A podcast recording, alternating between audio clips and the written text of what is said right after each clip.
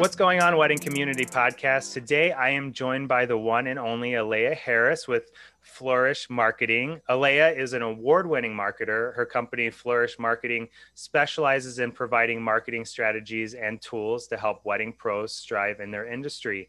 I had the privilege to actually hear Aleya speak, and she has a wealth of knowledge, so I'm very excited to have her on this week's episode of the Wedding Community Podcast. Welcome to the podcast. Thank you so much for having me, Travis. I've been really looking forward to this recording. Awesome. I've been really looking forward to having you too. With everything opening up, have you found that business has been pretty busy for you? Business has been busy. Yeah. It's funny because it was good even during this shutdown for it's like two different kinds of people. The people that were like, oh, I'm going to get my marketing together while I have the time and I'm going to use some of my savings. Those people were during the thick of the pandemic. Now I'm dealing with the people like, oh crap. I was supposed to do this during the pandemic and I didn't use my PPP money for this. So now I need help. Yeah, I can totally relate. We had a lot of non-wedding clients reach out, like commercial-based stuff last year, and they were very interested in it. And they saw the power of video from how last year was.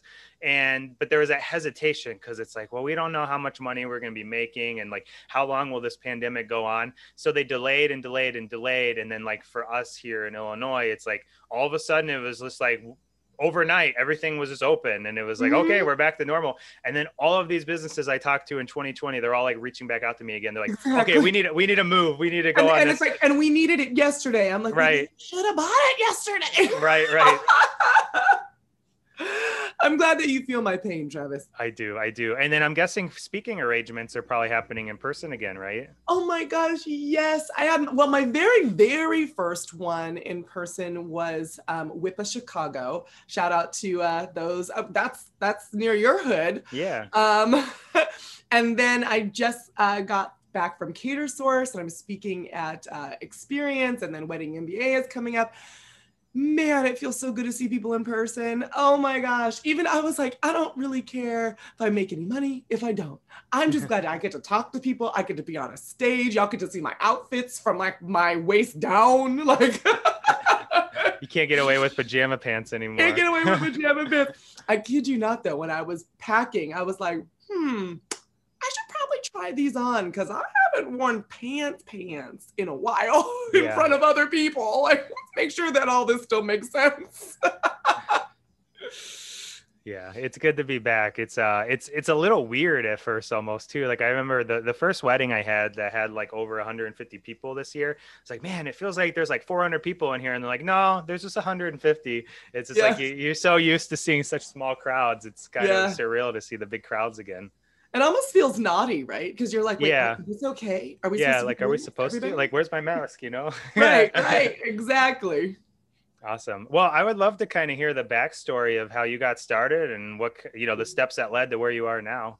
Sure thing. I'll try to keep it quick style. Yeah. So I started off after I graduated from the University of Southern California. I started off in the cosmetic and fashion industries. And that was like, not for me. I was like, I don't care how many times you sew the jeans differently and sell them for $400. It was not capturing my passion. How about that? Which was a good thing because I got laid off from the cosmetic company that I actually ended up working for. And I'm like, oh, okay, well, there's that. And my sorority sister was over at my house and she was eating my food. And she said, you should go to culinary school, which I hope means that the food was good and could have been better, not that it was just so horrible that I needed some serious help.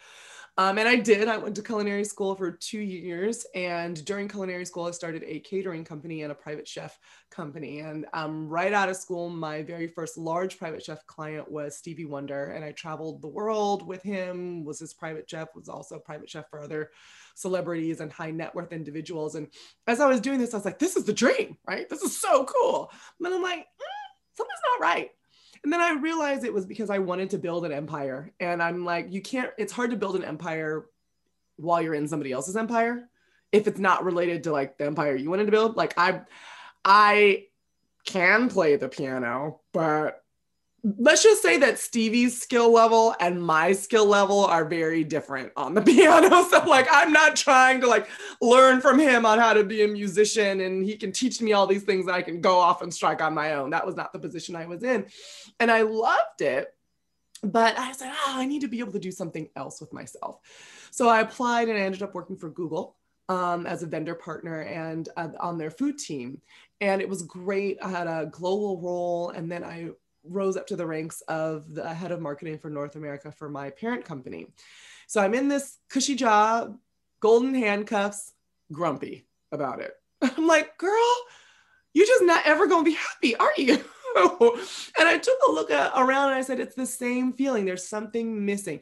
When I was cooking for people, I loved it because I was helping to connect them with themselves through food and helping them amplify and flourish in their lives. And when I was working at Google, I was helping do that through behavioral science and economics and communications. And now I'm kind of like a little bit farther removed.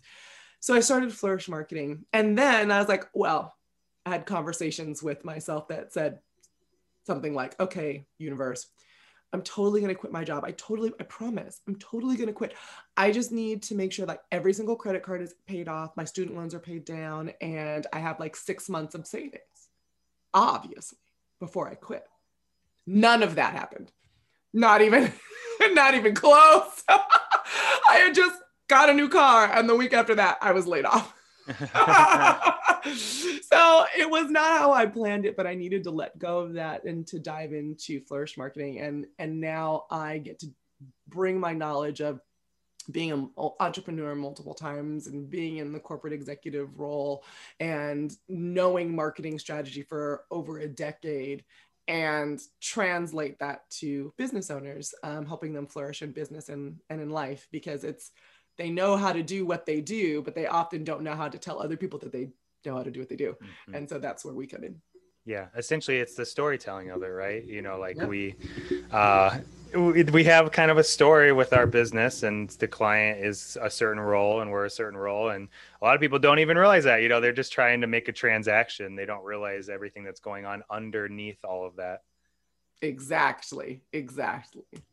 And that's what I try to bring to light and make it a lot easier and help people tell their own story, because doing your own marketing is the hardest marketing to do. Mm-hmm. Yeah, that's good. So obviously you're in marketing, but that could be a very broad term. So yes. I would love if you could kind of narrow down, like, what are some of the specialties that you really focus on when it comes to marketing? We focus on three things, strategy. So it's messaging strategy and business strategy. And the second thing that we focus on is copywriting. So sales copywriting for emails, social media management, blogs, websites.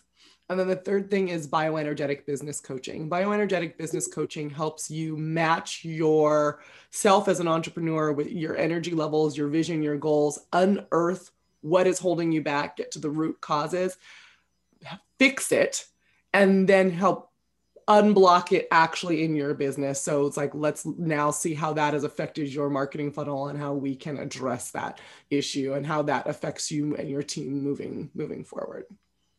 Okay. I want to focus on the one that I thought of right there was the copyright, because I think it's interesting because a lot of times when I talk to, especially photographers, I feel like this is very common in photographers. There's this kind of thing of like, no one can write for me. They won't be able to. So like, I would love to kind of hear your thoughts on like how to get over that hurdle of having someone else write for you. That's one of the biggest objections we get. Well, you could write, but are you going to sound like me? Right. I'm like... You don't even sound like you. Have you read your stuff? What you're looking for when you're looking for a copywriter is someone who has the ability to almost be what people have called me as a method copywriter, like a method actor, getting into the heads of not you, but your ideal client. Because first of all, the first rule of marketing, like the first rule of Fight Club, is no one cares about you. And you need to check your ego to the side. It doesn't really matter how passionate you are if your passion doesn't solve someone's problem. So what the voice you should be concerned about first and foremost is the voice of your client. So you need to find someone who can connect with that. So if you hone in on who your ideal customer is, and then you hone into their pain points, the copywriter needs to sit back and be like, okay, so if I was a couple and I was just about to get married, maybe I picked it a couple of other vendors, I'm trying to hire a photographer, a videographer, but I'm looking at my budget and video is the first thing to go. How do I convince them that they need video? Well, let's talk about grandchildren. Let's talk about legacy. Let's talk about how you want all those moments captured. And let's talk about how you need something to watch on your anniversary every year. Is that what's going to resonate with them? Okay, probably. So now let me come from that place and then use visual language. So when you're using a structure like the StoryBrand framework, I'm a StoryBrand certified guide, which means I use a narrative-based framework and a narrative approach to marketing to actually tell that story. So you want a marketer that uses a framework, preferably StoryBrand, I'm biased, and then they are able to pinpoint the points that your ideal customer is interested in, and then they copyright on top of it. So a lot of the issues that I see in copying is that they didn't take the second step. The website says, video is the most important thing in your wedding to create lasting memories. Not a lie, not wrong, not bad. But the problem is that's not exciting or interesting. Instead, you want to say, picture this. Imagine you're at your 50th wedding anniversary surrounded by your kids and your grandchildren. You're all sitting there at the party that they threw to celebrate your legacy, and they pop on the screen the video where their family first started, where you now are being celebrated as the matriarch, the patriarch of your family's heritage. They would never be able to have that experience if you hadn't taken video on your wedding day. That's copywriting, as opposed to it's the most important part of your day situation, where it doesn't hit you emotionally, it doesn't paint a picture for you, it's not visual, it doesn't resonate with your ideal client, right? So when you're copywriting, one, don't be so concerned if it sounds like you. It needs to use the words of your ideal client. Two, if you have a very, very distinct voice, which is more rare than you think it is, then when you're communicating with your copywriter, say, these are the words not to use. These are the words to use. This is how I want people to feel when they're on our website. I was copywriting for a DJ and he goes, be sexy and sassy. I was like, first of all, I'm always sexy and sassy. So no prob. When he said, write like that. I said, okay, we could write like that. Because he chose that because that's what his ideal customer resonates with. He's been in business since 1999. He knows his client like the back of his hand. He said, be sexy and sassy. But not because, I mean, he's sexy and sassy too, but it wasn't him. It's not an egotistical point of view. And when you have the audacity to tell someone that no one can sound like you and write in your voice, ask yourself if that really matters. Yeah, I think that's hard for a lot to hear. Like I go on the Facebook groups and you always see the bride that's like, oh, I'm looking for a videographer for this date.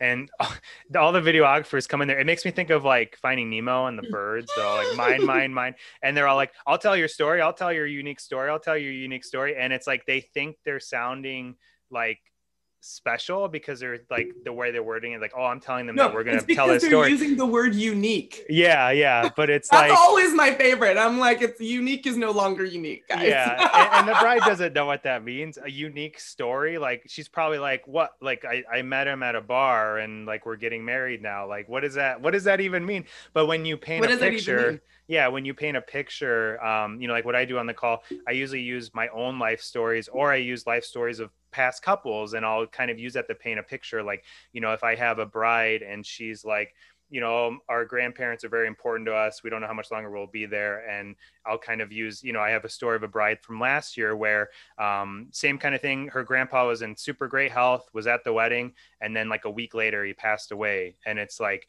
they were scrambling to find whatever they could. And I'm like, don't worry, we got you. We got like tons of footage of him and stuff. And that they cherish that forever. And it's like, sometimes you got to kind of like put them in that space because especially when you're planning your wedding, it's all like happy and rainbows and excited.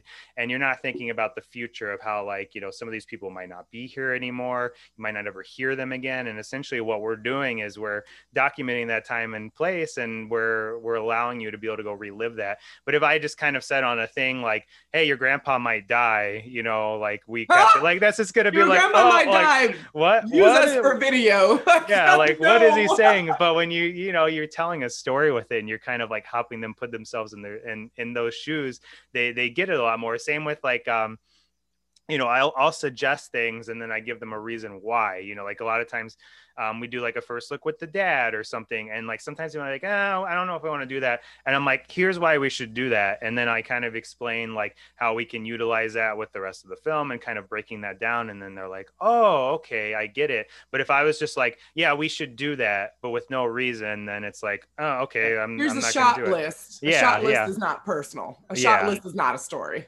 Exactly. Yeah, totally. Spot on. Love it. Cool. And I don't know where I was going to go with that. I forgot. Oh, so I would love to hear why you kind of picked wedding pros as a niche. I know you work with like a lot of different businesses and brands, but I know you do a ton with like wedding pros. So I would just kind of love to hear why you decided you wanted to get into that niche.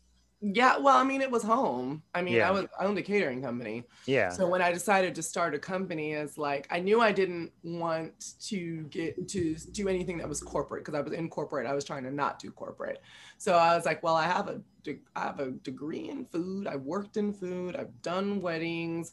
I thought about just focusing on chefs, but I love you chefs. All my chefs out there listening to me, y'all are not marketers.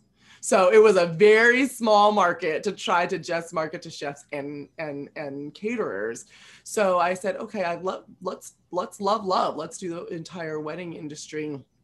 And I expected more chefs to gravitate towards me because of my background, but in actuality, I have planners and stationers and photographers, and I do have some chefs, but they were not the early adopters. Great.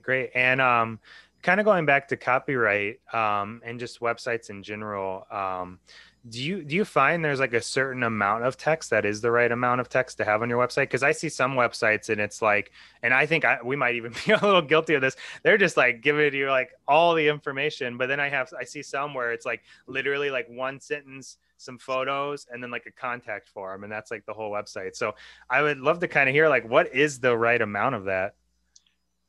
Neither one of those. Perfect. All right, great. So the goal is to actually have sales copy. So a lot of websites do look like the second website that you mentioned, where it's like a word, couple of lines, and buy now, buy. First of all, you look desperate. So don't do that. Second of all, remember that marketing is an exercise in building lucrative relationships. If you're going to build a relationship in person, flesh and blood human being, you would start off with small talk, exchange information, get to know each other, right? Then be like, okay, let's seal this deal. Let's get married right off into the sunset. Your marketing funnel and your website needs to act in a very similar way. Make sure they understand very clearly before they scroll anywhere what you do, who you serve, and how to buy from you.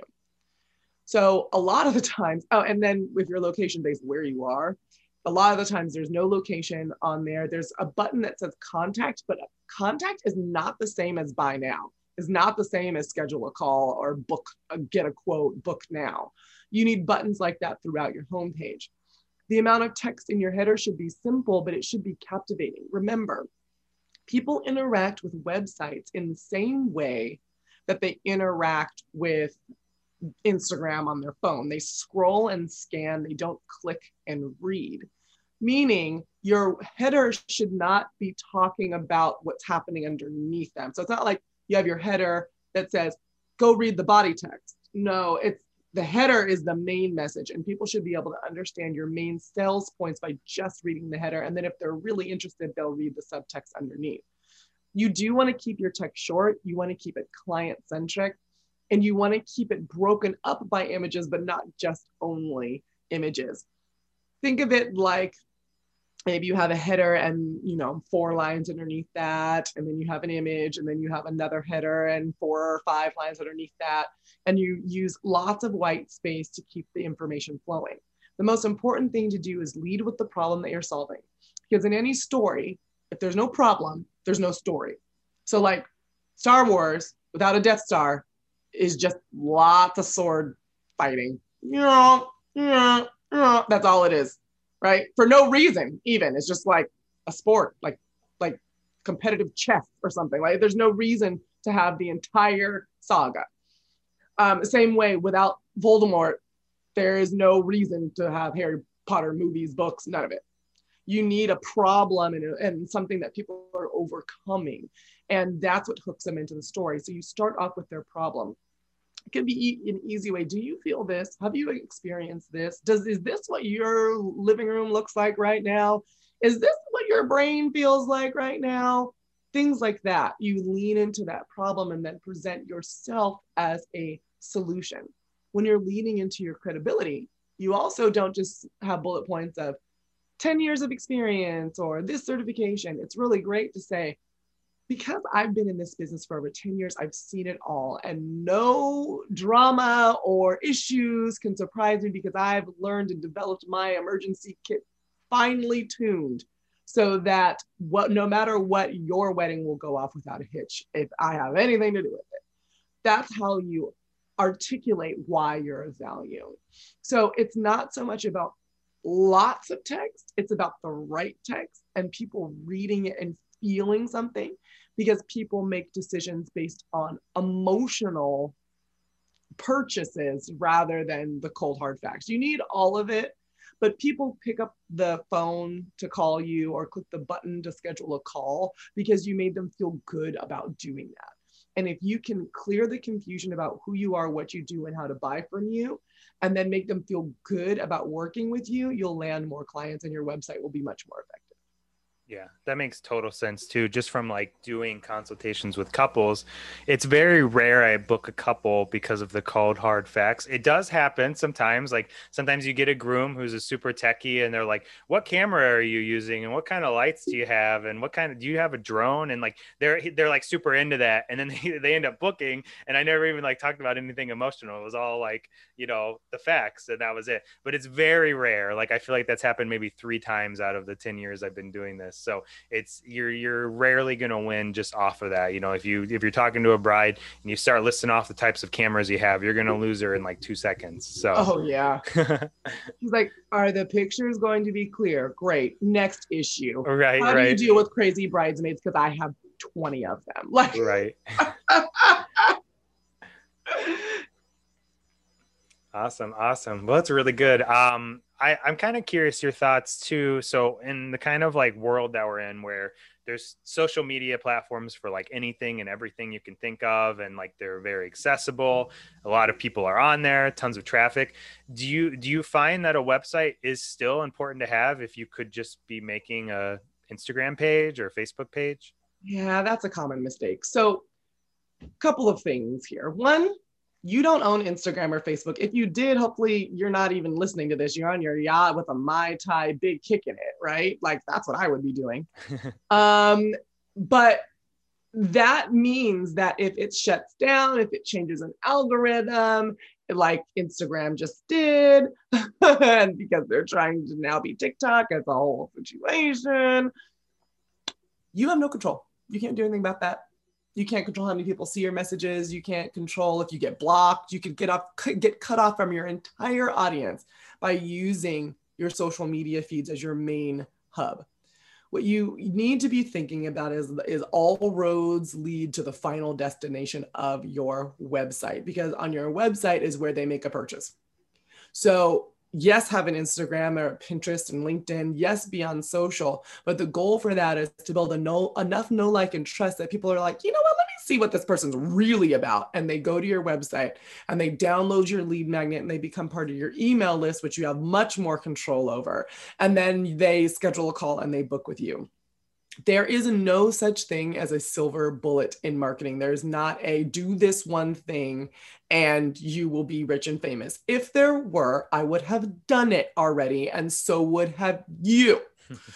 So what you need to keep in mind always is your marketing funnel. How are you attracting, converting, and closing new business? So pick one strategy for each of those three things: attraction, conversion, and closing. Are you going to attract people by running ads? Are you going to convert them by organic social media posts? Are you going to close them by sales emails? Or are you going to close them by cold outreach and sales calls? Whatever it's going to be, pick one thing in each and let that marketing funnel flow and work for you so that you aren't always beholden to either one platform or one technique. A lot of people in the pandemic realized that they had no marketing funnel. And they realized it very quickly because they're like, okay, so I was living off of referrals, and then like now referrals aren't coming because no one's getting married. And like, how do I even like kickstart this thing again? Because they didn't have an audience. And now the folks that have a marketing funnel that have been putting together content are seeing how much more future-proof their businesses are, because they can start different service lines if they wanted to. They could start digital products if they wanted to, because they have an audience that's ready and waiting to buy from them, that knows them and likes them and trusts them. So Instagram is incredibly important as part of the overall picture. Same thing with your website, incredibly important as part of the overall picture, but neither one of them should exist without the other. You shouldn't necessarily have social without a website, or vice versa. Okay. That's great. It makes perfect sense too. Cause, you know, I hear a lot of times too, with the email, you know, even that one, I feel like is something you don't hear about a lot anymore, like email marketing. But it's true that like, that's like kind of the one form of contacts, you know, other than people's cell phones, I guess, where you kind of own that. I mean, granted, I guess all of a sudden one day, all of our emails could be deleted or something, but for the most part, but that's very, very unlikely. I don't think that will ever happen. That'd be like if all of our phone numbers got deleted or something. So that's definitely like you're getting a lot more in front of them. Whereas like with Facebook, one day that person might just delete their Facebook account. You know, like I'm done with all this political stuff on Facebook. I'm done. You know, and they delete it, and then they could have been a paying client that you had. Yeah. And you have no control of that. And you also have no control. Like, for example, it used to be maybe 2-ish years ago, you needed a Facebook page. You should post it on that sucker. Like nobody's business. You're going to grow your audience. Then they changed the algorithm, and now they don't show Facebook pages really in your feed at all. Mm-hmm. And you're like, well then, so much for that. Yeah. Just wasted all that time. Now I need to go, what do I need to do? Get a Facebook group. Okay. Well, now I'm posting on Instagram. Wait, now I can't, now you need me to make reels? Oh, crap. Like you have to keep up with it, where email is email is email. Email is my favorite tool to use. It's the one that has the best conversion for me when I'm trying to sell. People that are in my audience, they know me, they like me, they trust me, they want to hear from me. Mm-hmm.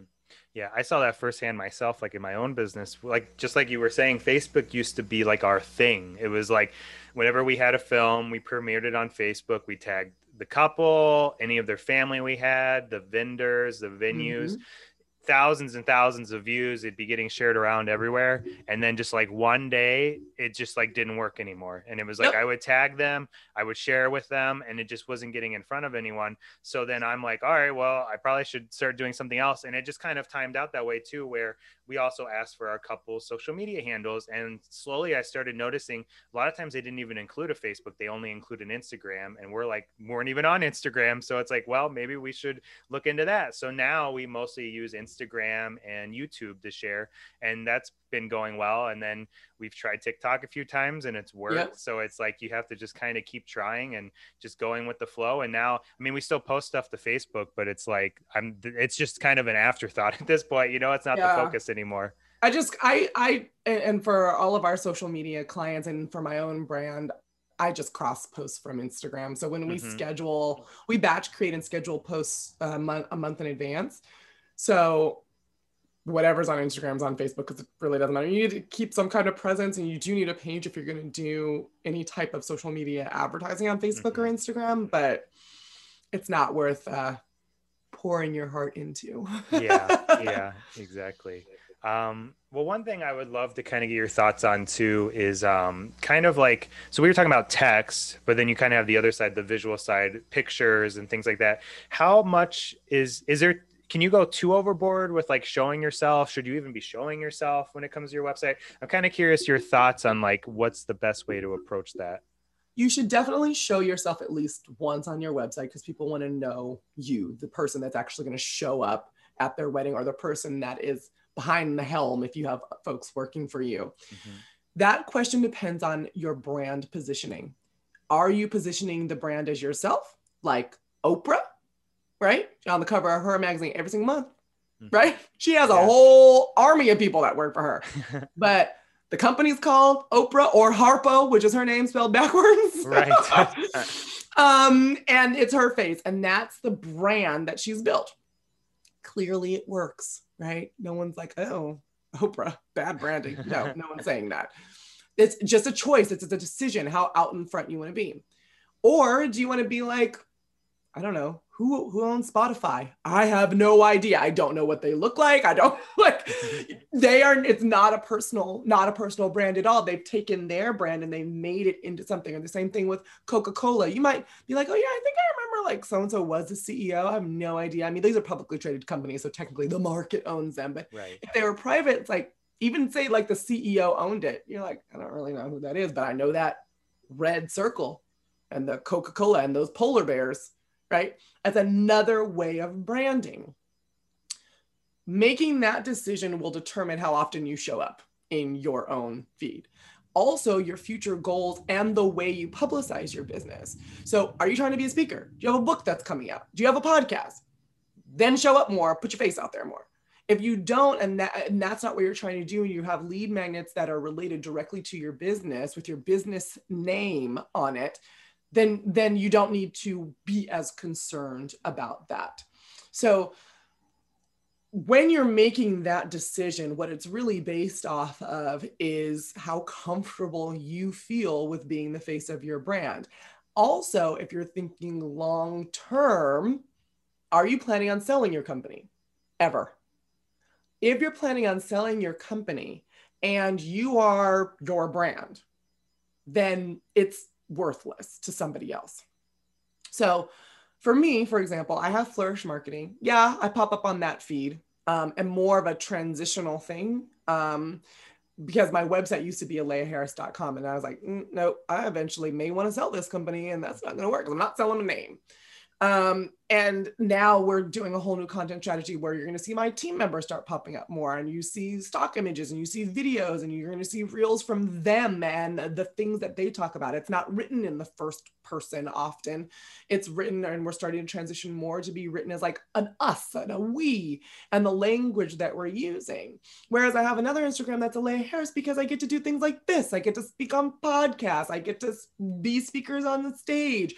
Maybe I'll have a book coming out and that's my own personal brand, and it feeds business to Flourish Marketing, but it allows me also to be out there in the world. Flourish Marketing by Aleya Harris, right? So I've made that decision because of my goals. What are your goals? And then something so simple, it's a simple question that you ask, but it actually has a lot of ramifications for strategy with when do you plan to retire? If you plan to retire within the next 5 years, take your picture off your website. You need to build your SOPs up. You need to put your team forward and your productization of your services forward so that somebody else can buy that and take that over. So it's much deeper than just which headshot should I take. Yeah, that's really good. And that's something, I think this is really good stuff to be thinking about. It's like, you know, a lot of times people are just like, oh, you know, this photographer puts himself all over like their website. I'm going to do that too. But it's like their goals could be totally different than your goals. Mm-hmm. Exactly. Do not do a monkey see, monkey do. First of all, their stuff is all over their website. Do you know if it's working? Right. Don't do it just because it's there. You have to, listen to the podcast, check out your competitors and your frienders and sometimes your frenemies. Right, read the books, but at the end of the day, you own your business. So those decisions about who you are need to come from inside of you. Otherwise, you're just a copycat. And it's, trust me, it's a lot easier to copycat on somebody else's payroll. Like if you want to be a copycat, go back to the cubicle. Cubicles make me itch. I could never, but go back to the cubicle, go get your desk at a 9 to 5 and copycat there with a whole lot less stress than trying to be a business owner. This is your opportunity to be yourself, to be bold, to create something that no one has ever done before in the way that only you can do it. So somebody else with their photos all over the website are like, oh, now we're doing light and airy, or now we're doing dark and moody. Do something else. Those are the people that truly succeed. Copycats are not the ones who stand out with $1 million companies. They're the ones who come afterwards and trying to replicate a success that they do not understand. So create your own path. I love it. That's great. I think I'll wrap it up there. I mean, like that's just like good. I don't know where we could really go from there. I don't think we need it anymore. That's all we have. I'm good. We're gonna be out. Yeah. Before we do leave, I just want to throw out one more question for you. So like, let's say I'm a small business owner, just starting out, not ready to invest in someone like yourself for marketing help yet, but hopefully they would at some point. But let's say they're not ready to do that. And I want to try to do some of the marketing myself. What is some advice that you would leave them with? Don't run into the trap of education overload. So don't allow the education that's out in the world to inform the structure of your business and your own business priorities. There's a lot of people educating about a lot of things. The education could all be great. It's not, by the way, but let's say hypothetically that it is. But that doesn't mean that it's great for you and your business and your niche. So the very first thing that you need to do is find a format and a structure, and then start to determine what are the areas where you need support or you need to expand your knowledge. A great place to start with that is Donald Miller's book, Business Made Simple, because it goes over how do you run a business and what are all of the components of running a business. And as you go through, and a value-driven professional, as you go through there, you're like, oh, okay, yeah, I'm really great at productivity. I'm really great at finances. I used to be an accountant, but like, yeah, this whole marketing funnel situation, that's what I need to hone in. And then find the supplements to that. When you're looking for educators, don't start on Clubhouse. Let's start there. There are wonderful educators on Clubhouse, but there's also a lot of crap on Clubhouse. Go to places that are vetted, where someone had to have somebody else tell them that they could get on their stage, like Wedding Summit Series, like Cater Source, like if you're a member of NACE, like NACE Experience. Someone had to vet us. So I speak on stages and stuff all the time. I have to apply each and every time. You never know when you're going to get it.